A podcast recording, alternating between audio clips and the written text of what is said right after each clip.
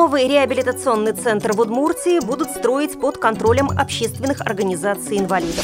Столичные больницы создадут хозяйственные расчетные платные бригады скорой помощи. Сегодня день рождения Владимира Высоцкого. Далее об этом подробнее в студии Наталья Гамаюнова. Здравствуйте.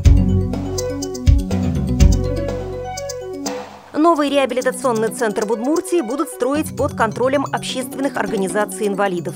Комиссия общественной экспертизы будет контролировать соблюдение санитарных норм и правил при строительстве нового здания Республиканского реабилитационного центра для детей и подростков с ограниченными возможностями.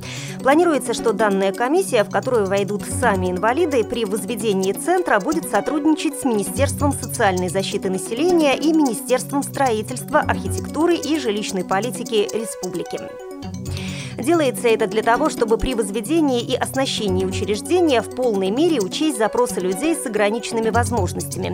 Практика работы такой общественной экспертизы уже применялась при возведении спортивных объектов для людей с ограниченными возможностями на комплексе Чекирил.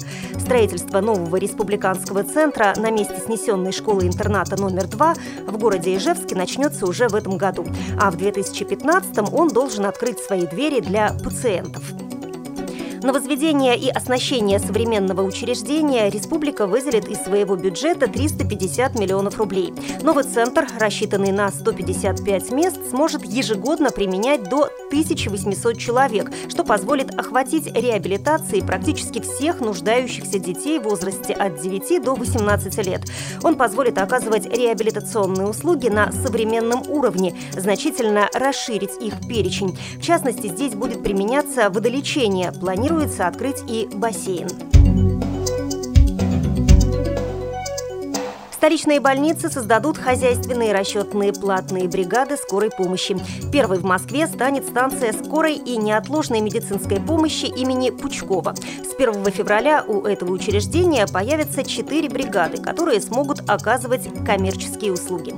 Заместитель градоначальника по социальным вопросам Леонид Печатников сообщил, что количество хозрасчетных выездов по мере спроса может увеличиться. Сотрудники первых четырех бригад в ближайшее время пройдут тестирование. Они будут работать на разных подстанциях. Стоимость услуг коммерческой скорой пока не установлена, однако эксперты предполагают, что себестоимость вызова городской скорой составит около 4 тысяч рублей. По мнению заместителя градоначальника по социальным вопросам, платными скорыми будут пользоваться россияне, имеющие полис добровольного медицинского страхования. Чиновник предположил, что хозрасчетные бригады будут приезжать быстрее бесплатных, а автомобили будут более комфортными.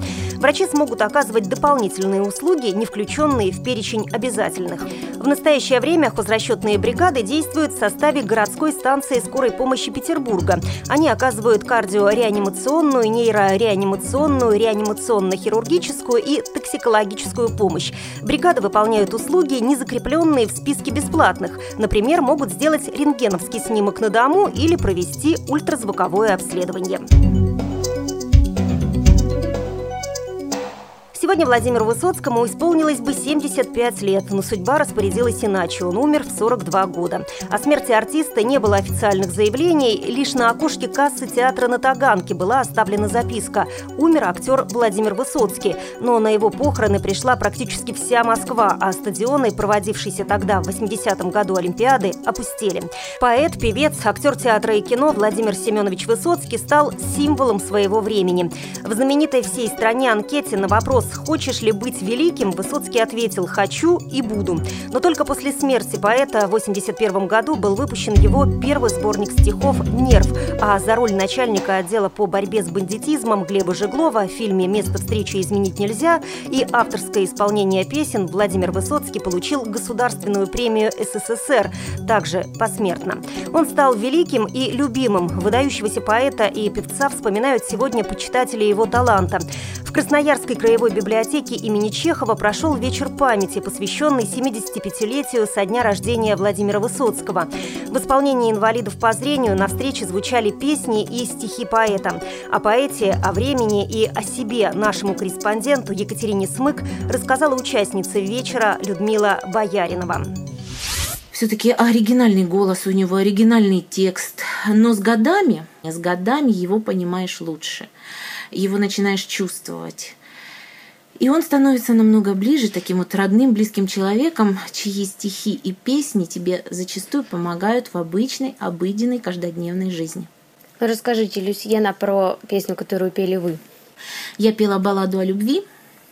Вообще эта песня у меня одна из любимых. Я очень люблю э, в исполнении Высоцкого, в самом его именно исполнении, все его баллады. Вот три баллады Айвенга, он поет не под гитару их в основном в записи, а под симфонический оркестр.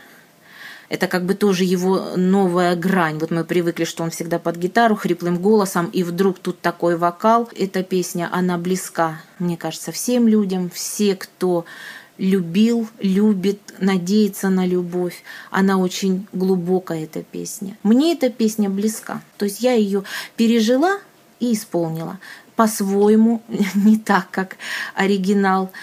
Ну, надеюсь, что смысл этой песни донесла до слушателей. Вы слушали информационный выпуск.